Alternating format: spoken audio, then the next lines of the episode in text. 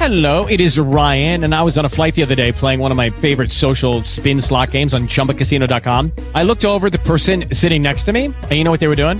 They were also playing Chumba Casino. Coincidence? I think not. Everybody's loving having fun with it. Chumba Casino is home to hundreds of casino style games that you can play for free anytime, anywhere, even at 30,000 feet. So sign up now at chumbacasino.com to claim your free welcome bonus. That's chumbacasino.com and live the Chumba life. No purchase necessary. VGW Group. Void prohibited by law. See terms and conditions. 18 plus. With the Lucky Land slots, you can get lucky just about anywhere.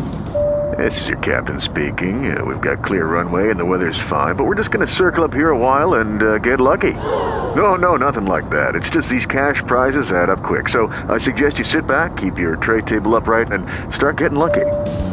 Play for free at LuckyLandSlots.com. Are you feeling lucky? No purchase necessary. Void where prohibited by law. 18 plus terms and conditions apply. See website for details. Jean Croisset and the mistress of Adare House had hung behind when the older man came into the room where they were standing. For an instant Jean had revealed himself, and he was sure that Adare's wife was not far behind him, concealed in the deeper gloom. Suddenly the sound of a falling object came to his ears, as if a book had dropped from a table, or a chair had overturned. It was from the end of the hall, almost opposite his room. At his own door he stopped again and listened. This time he could hear voices, a low and unintelligible murmur. It was quite easy for him to locate the sound. He moved across to the other door, and hesitated. He had already disobeyed Josephine's injunction to remain with her father. Should he take a further advantage by obeying John Adare's command to bring his wife and daughter? A strange and subdued excitement was stirring him. Since the appearance of the threatening face at his window, the knowledge that in another moment he would have invited death from out of the night, he felt that he was no longer utterly in the hands of the woman he loved. And something stronger than he could resist impelled him to announce his presence at the door. At his knock there fell a sudden silence beyond the thick panels. For several moments he waited, holding his breath. Then he heard quick steps, the door swung slowly open, and he faced Josephine. "Pardon me for interrupting you," he apologized in a low voice. "Your father sent me for you and your mother. He says that you must come and wake the baby." Slowly Josephine held out a hand to him. He was startled by its coldness. "Come in, Philip," she said. "I want you to meet my mother." He entered into the warm glow of the room. Slightly bending over a table stood the slender form of a woman her back toward him. Without seeing her face he was astonished at her striking resemblance to Josephine the same slim, beautiful figure, the same thick, glowing coils of hair crowning her head, but darker. She turned toward him, and he was still more amazed by this resemblance. And yet it was a resemblance which he could not at first define. Her eyes were very dark instead of blue. Her heavy hair, drawn smoothly back from her forehead, was of the deep brown that is almost black in the shadow. Slimness had given her the appearance of Josephine's height. She was still beautiful. Hair, eyes, and figure gave her at first glance an appearance of almost girlish loveliness. And then, all at once, the difference swept upon him. She was like Josephine as he had seen her in that hour of calm despair when she had come to him at the canoe. Home coming had not brought her happiness. Her face was colourless, her cheeks slightly hollowed. In her eyes he saw now the lustreless glow which frequently comes with a fatal sickness. He was smiling and holding out his hand to her even as he saw these things, and at his side he heard Josephine say: "Mother, this is Philip." The hand she gave him was small and cold. Her voice, too, was wonderfully like Josephine's. "I was not expecting to see you to night, Philip," she said. "I am almost ill. But I am glad that you joined us. Did I hear you say that my husband sent you?" "The baby is holding his thumb," laughed Philip. "He says that you must come and wake him. I doubt if you can get him out of the baby's room to night." The voice of Adare himself answered from the door. "Was holding it," he corrected. "He's squirming like an eel now, and making grimaces that frightened me. Better hurry to him, Josephine." He went directly to his wife. and his voice was filled with an infinite tenderness as he slipped an arm about her and caressed her smooth hair with one of his big hands. "You're tired, aren't you?" he asked gently. "The jaunt was almost too much for my little girl, wasn't it? It will do you good to see the baby before you go to bed. Won't you come, Miriam?" Josephine alone saw the look in Philip's face, and for one moment Philip forgot himself as he stared at John Adare and his wife. Beside this flower like slip of a woman Adare was more than ever a giant, and his eyes glowed with the tenderness that was in his voice. Miriam's lips trembled in a smile as she gazed up at her husband. In her eyes shone a responsive gentleness.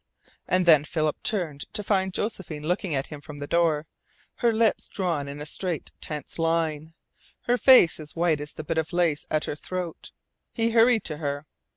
Behind him rumbled the deep, joyous voice of the master of Adare House, and passing through the door he glanced behind and saw them following, Adare's arm about his wife's waist. Josephine caught Philip's arm, and whispered in a low voice: "They're always like that always lovers. They are like two wonderful children, and sometimes I think it is too beautiful to be true. And now that you have met them I am going to ask you to go to your room. You have been my true knight, more than I dared to hope. And to morrow " She interrupted herself as Adare and his wife appeared at the door. "To morrow?" he persisted. "I will try and thank you," she replied. Then she said, and Philip saw she spoke directly to her father: "You will excuse Philip, won't you, Mon Pere? I will go with you, for I have taken the care of the baby from Moanne to night. Her husband is sick." Adare shook hands with Philip. "I'm up mornings before the owls have gone to sleep," he said. "Will you breakfast with me? I'm afraid that if you wait for Miriam and Mignonne you will go hungry. They will sleep until noon, to make up for to night." "Nothing would suit me better," declared Philip. "Will you knock at my door if I fail to show up?" Adare was about to answer, but caught himself suddenly as he looked from Philip to Josephine. "What, this soon, Mignonne?" he demanded, chuckling in his beard. "Your rooms at the two ends of the house already? That was never the way with Miriam and me. Can you remember such a thing, Ma Cheri?" "It it is the baby," gasped Josephine, backing from the light to hide the wild rush of blood to her face. "Philip cannot sleep," she finished desperately. "Then I disapprove of his nerves," rejoined her father. "Good night, Philip, my boy." "Good night," said Philip. He was looking at Adare's wife as they moved away. In the dim light of the hall a strange look had come into her face at her husband's jesting words.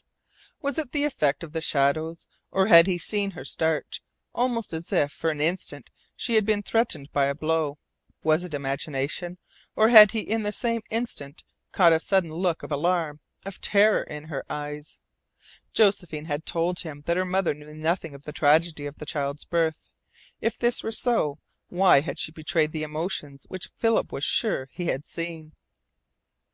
A chaotic tangle of questions and of doubts rushed through his mind. John Adare alone had acted a natural and unrestrained part in the brief space that had intervened since his home coming. Philip had looked upon the big man's love and happiness, his worship of the woman who was his wife, his ecstasy over the baby, his affection for Josephine, and it seemed to him that he knew this man now. The few moments he had stood in the room with his mother and daughter had puzzled him most. In their faces he had seen no sign of gladness at their reunion, and he had asked himself if Josephine had not told him all the truth, if her mother were not, after all, a partner to her secret. And then there swept upon him in all its overwhelming cloud of mystery that other question which until now he had not dared to ask himself. Had Josephine herself told him all the truth? He did not dare to tell himself that it was possible that she was NOT the mother of the child which she had told him was her own. And yet he could not kill the whispering doubt deep back in his brain. It had come to him in the room, quick as a flashlight, when she had made her confession. It was insistent now as he stood looking at the closed door through which they had disappeared. For him to believe wholly and unquestioned Josephine's confession was like asking him to believe that da Vinci's masterpiece hanging in the big room had been painted by a blind man. In her he had embodied all that he had ever dreamed of as pure and beautiful in a woman. And the thought came now. Had Josephine for some tremendous reason, known only to herself and Jean, tried to destroy his great love for her by revealing herself in a light that was untrue? Instantly he told himself that this could not be so. If he had believed in Josephine at all, he must believe that she had told him the truth. And he did believe, in spite of the whispering doubt. He felt that he could not sleep until he had seen Josephine alone, in a room John Adare had interrupted them a minute too soon. In spite of the mysterious and unsettling events of the night his heart still beat with the wild and joyous hope that had come with Josephine's surrender to his arms and lips.